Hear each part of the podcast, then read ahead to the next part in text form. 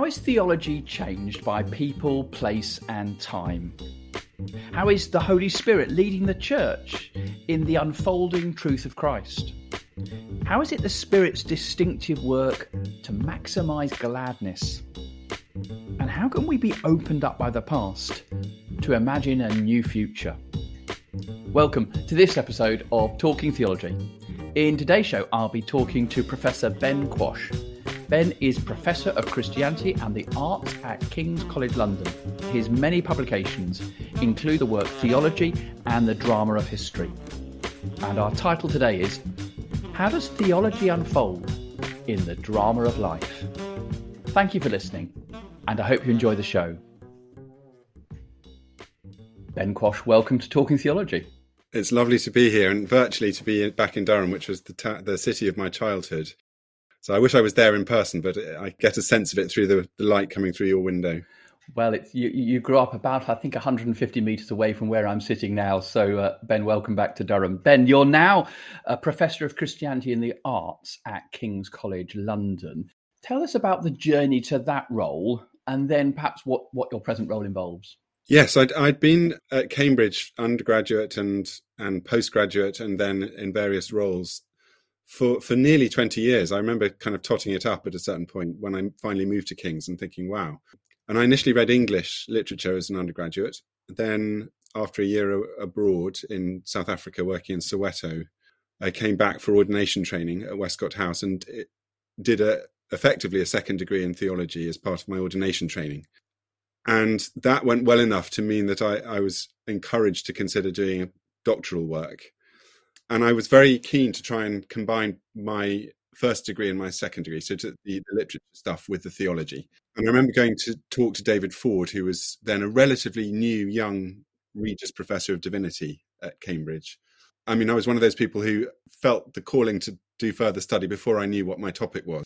And David said, the theologian who sprang most obviously to mind, who would allow me to continue a bit of my literary interests, but also get into some really very substantial, chewy theology was was Hans Urs von Balthasar, this 20th century Swiss Catholic theologian, because he'd written at some length on the relationship between theology and, in this case, particularly drama as a literary form, but a theologian who was very sort of sensitive to literary form.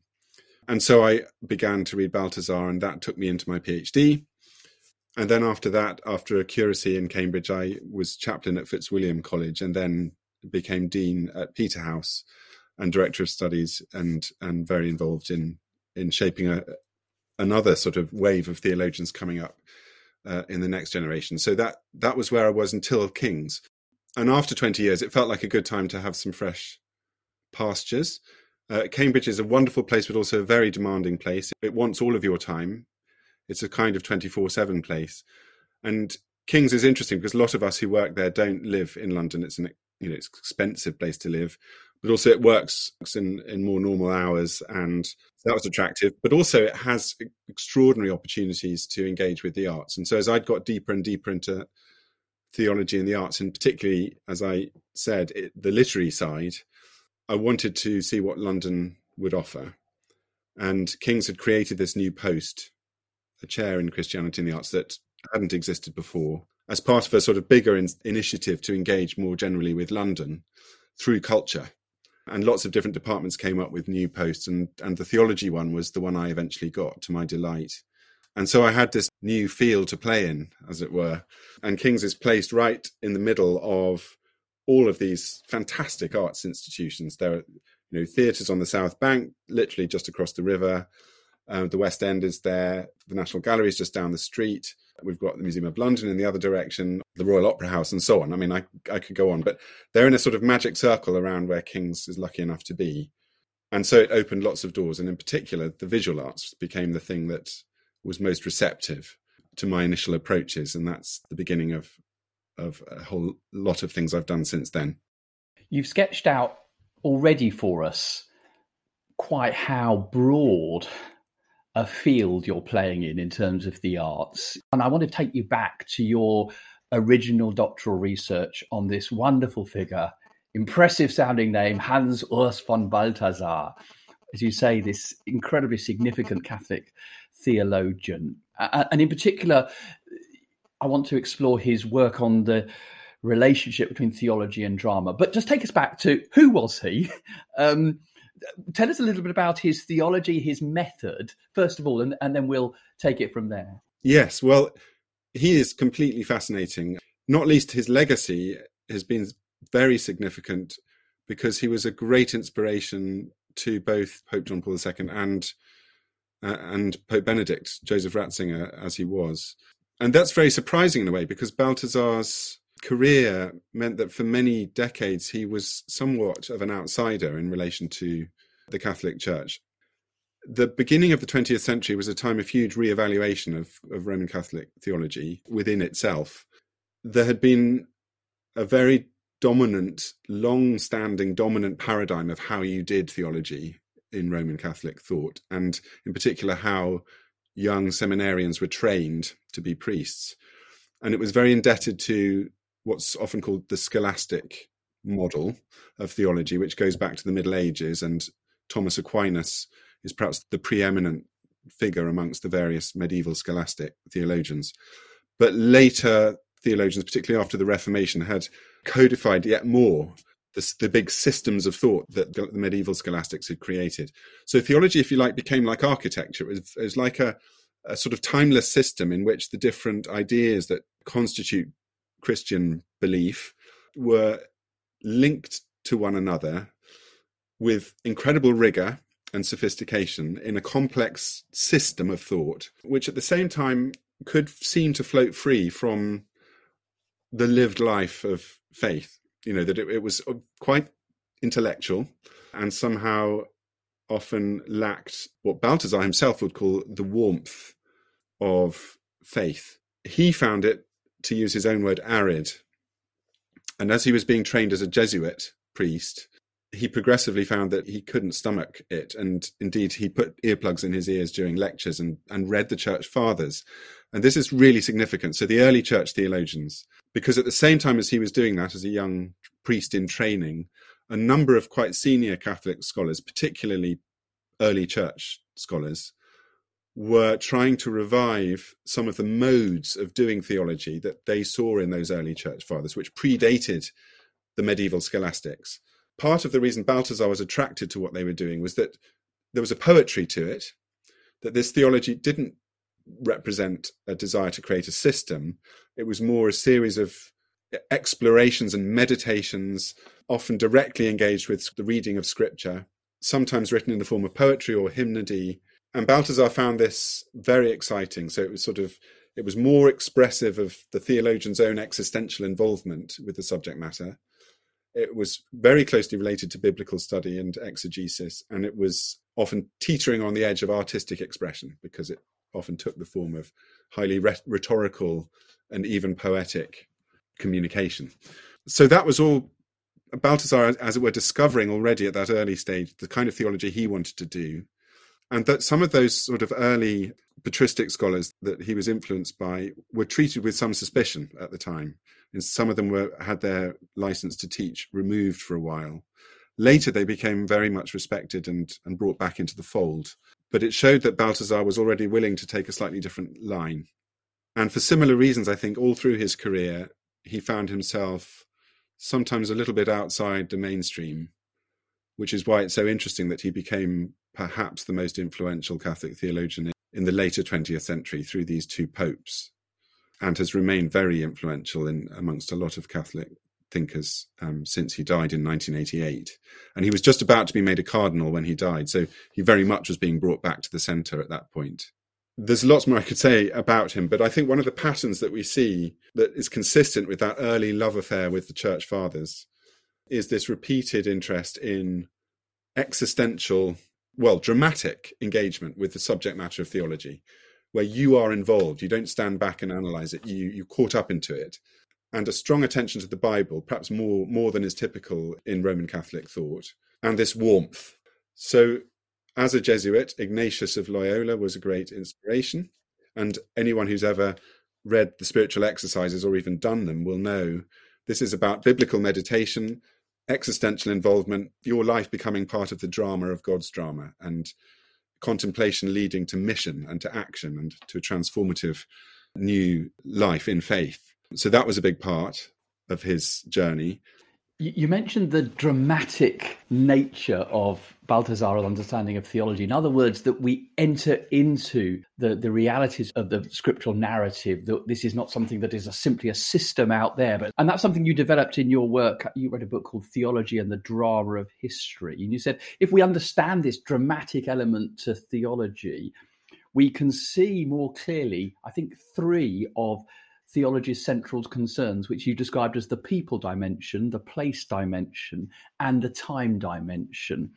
Why does paying attention to those three areas play such a significant role in doing theology well? Yes, it's interesting. Another way of putting those three things is the stage, the cast, and the action, which are a set of categories I use that in in the book, and and maybe in some ways they have some continuity with Aristotle's famous unities that, that drama needs to have continuity of place and time and, and action. I think this is where I, I sort of feel my Anglicanism comes to the fore, both in appreciation of Balthasar and in some ways in critique of him, because perpetual preoccupation for me in my own theology has been the historical nature of existence, the historical nature of our knowledge of God, the way in which we discover God through the unavoidability of life in history. So, richly contextualized theology seems to me one of the strengths of Anglican tradition. It's not an exclusively Anglican focus, but it's something that Ang- Anglicans have often made a priority and done well. What do you mean by richly contextualized theology? So, I suppose, in a way, to recall my slightly critical way of describing scholastic thought, it's about bringing theology down from the architectonic system which can seem to float free of history. In other words, it can seem to apply in the same way in every period of time and in, in every place. It's just the system.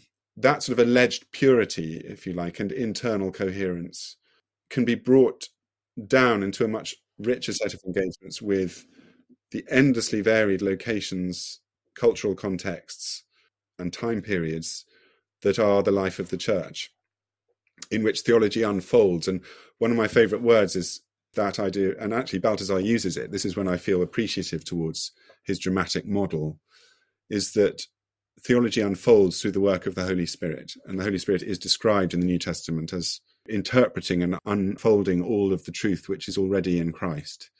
But that happens over time. And the contexts that receive that unfolding truth are of huge importance. You need to attend to them because they are part of what catalyzes that unfolding. So each new time, each new place, each new group of people has its part to play in the unfolding of the eternal truths of Christ. And the Spirit is at work in what's being unfolded, whether it's the texts of Scripture or the teachings of the church, and also at work in the people who are doing the unfolding and in the times and places.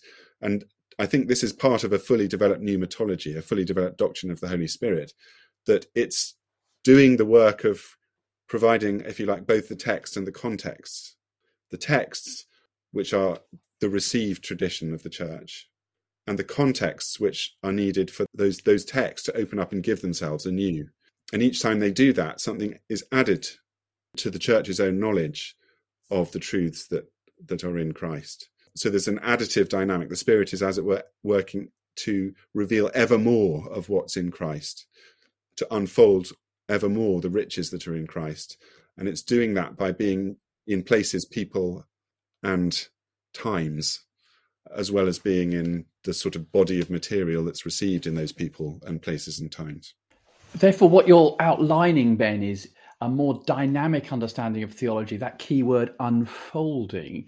It seems to me you're not denying the, the givenness of the creeds or the scriptural witness, but you're guarding against a kind of systematic or rather kind of unchanging or like we've, as if we've finished the whole story and, and we just need to pass it on. You're, you're suggesting there's this unfolding going on. What does that mean, therefore, about the way we understand the gift of history? I think you've described somewhere the terms you said history as a gift of the Holy Spirit. You're, you're absolutely right that the givenness, as it were, of what we have in in Christ is something that in itself can't be added to. Christ is the definitive revelation of God to us. And so the, the unfolding, if you like, is more of a question of the reception of that perfect truth and the mode in which we receive it. So that sort of additive dynamic that I've just been talking about is something that's more on, on the side of our, our reception, both at the level of head knowledge and also the engagement of the heart. And it seems to me that, again, this is to take us back to pneumatology and the doctrine of the Holy Spirit, that part of how I understand the Holy Spirit's distinctive work within the unified work of the Godhead is to maximize gladness. And so, this is actually to borrow an idea from Eugene Rogers's book, After the Spirit, where he talks about the Spirit enabling the creation's joyous response to God, and that the, the sheer gladness that's returned to the heart of God through the work of the Spirit in creation is part of a sort of dynamic within God in which gladness increases. And the dynamic of ever more joy, ever more gladness, ever more praise is part of the perfection of God.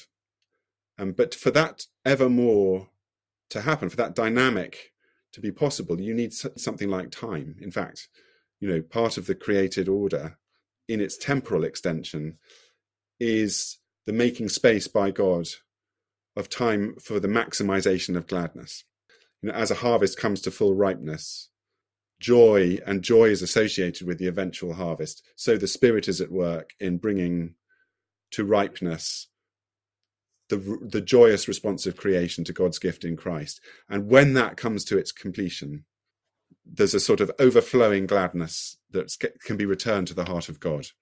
All of which is to say that history is it may not be essential for God's purposes, but my goodness, it's sort of a wonderful super added domain of possibility for this gladness to expand and, and grow.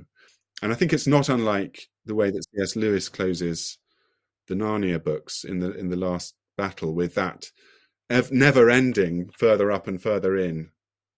You know, that's the evermore beautifully described in a sort of imaginative way by Lewis. Uh, and Balthasar would have got that because he loves the phrase evermore and sees it as part of the perfection of God, that it has an evermore dynamic to it.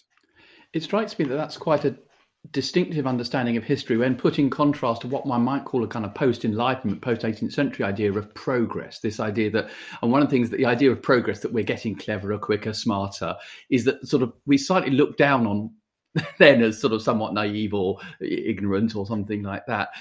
Your, your, understanding of history is much more dynamic. It's much more appreciative of what's gone before because it's about maximizing gladness rather than simply progressing knowledge. Is that a fair distinction to make, Ben? It's a brilliant distinction to make. Absolutely, that really captures it well, and it it means that th- this dynamic hopefulness about what history can yield in terms of a harvest of praise doesn't need to be wedded to progress. In fact, I mean, I think it's, it, it's intellectually almost impossible to sustain a, a, sort of narrative of historical progress eh, in in the face of what we see every day in the world around us. So there's there's a different way in which I think this harvest is being garnered than just in a straightforward linear narrative of progression towards God.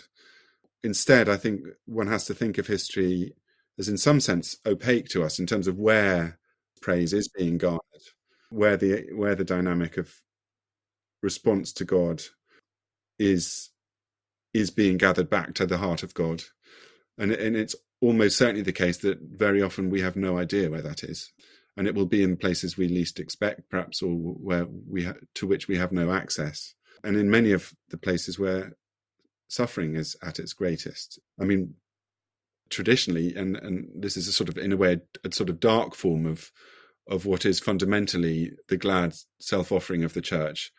Part of what's offered is martyrdom, and I think Balthasar too would have been aware that a Christian theology of martyrdom is fundamentally a theology of praise and of gladness and of self-giving, but it can take forms that are not just distinct from any kind of model of historical progress, but actually positively sort of counter to it that some of the offerings back to God are the direct result of the fact that history is cruel and often represents all sorts of abandonment of of its higher aims you know all sorts of betrayals of its best possibilities um, but even in those moments of betrayal there can be glad offerings to God. You've mentioned that, therefore, maximizing gladness is is a much richer term than simply sort of increasing happiness. For example, it, it's a much richer idea, and it involves a much wider space in which God's praise might be offered. Can I take you back to that very dynamic understanding of theology that you articulated in terms of theology as a dramatic activity? It's something we enter into, and you mentioned the Ignatian tradition in which we imaginatively enter into scriptural stories and and pictures. What role do you see therefore imagination playing in the theological task? And, and it may be something where we see that very dynamic relationship between the theology and the arts bearing particular fruit. Yes, imagination is an interesting word because it's it's had various meanings in in the history of Western thought.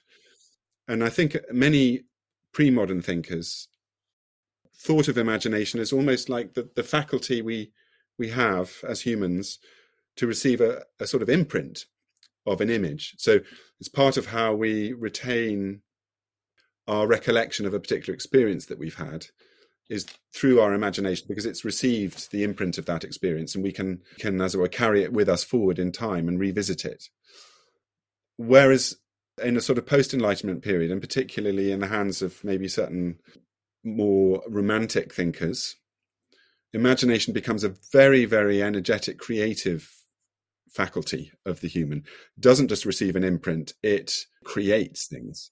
And in creating, uh, Samuel Taylor Coleridge, you know, puts this very powerfully. You know, we we actually are in the image of God when we use our imaginations creatively. We project things forward we don't just recall imprints of past experiences. And of course, the imprints of our past experiences are part of the raw material we use when we project things forward. But the imagination has this extraordinary power to conjecture, to project, to leap forward, um, to make, to explore worlds that might be. And I'm very in sympathy with that. And I think theology has a lot to gain from that, as actually have many other forms of human thought and and inquiry, not least the the sciences, which actually work in this way all the time through hypotheses where possible futures are are conjured up and then tested. And I use the word abduction for this, which is a, a, a borrowing from Coleridge. Actually, he uses the, the language of abduction, not anything to do with aliens snatching you away from the earth, but something that is a form of reasoning towards imagining new frameworks and new contexts for uh, oneself and for the world in which new things might be possible.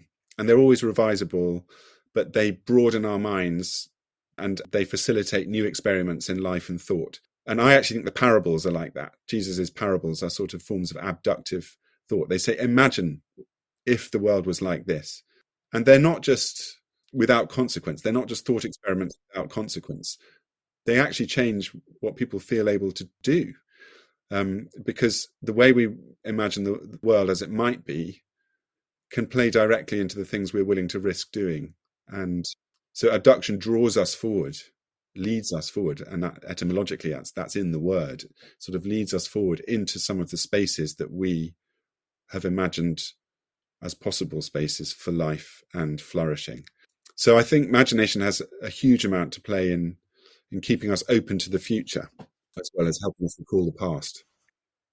You've articulated a an understanding of theology, Ben, which is far removed from a system approach that you sort of mentioned that Balthasar was critiquing in his early work, but also a, an approach to theology which which seems simply kind of removed from human existence or human life, therefore, but is a, an infinitely innovative, creative, imaginative process in which the spirit is leading us through history and this unfolding as you've described it. I wonder, therefore, where does this leave you as a both a professional theologian, an ordained minister, a practicing Christian, in your own experience of doing theology? If I can ask, perhaps in how it touches on your own prayers, your own worship, your own discipleship. Could you reflect on how that is touched and connected with by your own very dynamic understanding of theology as a gift. Perhaps this will sound paradoxical, but in terms of my own worshipping life, I'm quite traditionalist, really. I mean, I, I worship in a, we live in a little village just north of, of Cambridge. I commute into London and I worship very happily in a small village parish church, which probably is just sort of slightly more on the on the Catholic end. It's I mean it's pretty relaxed, but but quite sort of liturgically traditional, and I'm really happy in in that.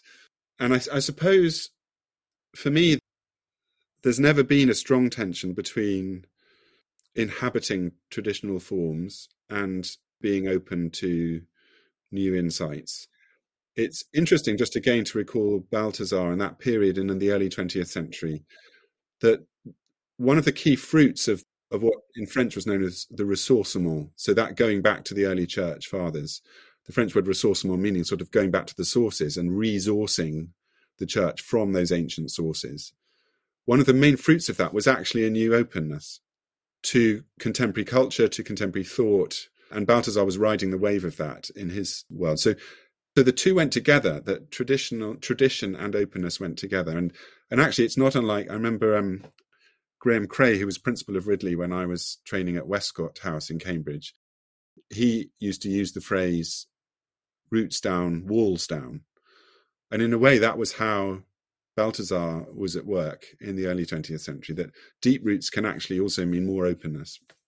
So i suppose my sense of my own sort of worshipping life has that in it that I like tradition, I like inherited ways, and part of the limbering up and being made flexible for new discoveries in the present and in the future is is partly through being opened up by the past. And I think one other thing I would say, I mean, I preach quite regularly in our parish church and sometimes elsewhere. And without that, I think I, my sort of academic theological work would be hugely impoverished. And very often I find stuff I've been preaching about in our parish church finds its way into my academic writing in some way or another. And that's just that weekly exposure to scripture with all its grit and sort of unpredictability, which unsettles the lovely schemes that theologians like to devise for themselves. Mike Higton, who's, as you know, a colleague at Durham of yours, he uses this nice image of theology liking to polish everything until the danger of polishing something too much is all you see is your own reflection. Whereas scripture is gritty and resistant to that polish. And so the discipline of preaching keeps on bringing you up against the grit, and that keeps you open. You've talked about being opened up by the past. We've certainly been opened up by your engagement, not only with the past, but also God's creative work in the present. Ben Quash, thank you very much indeed for appearing on Talking Theology. Thank you for having me.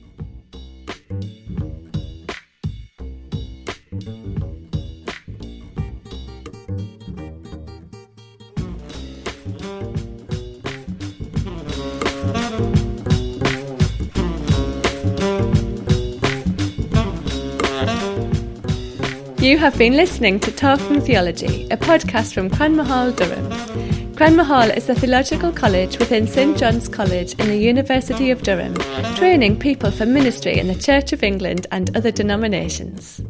Find out more about us at cranmerhall.com.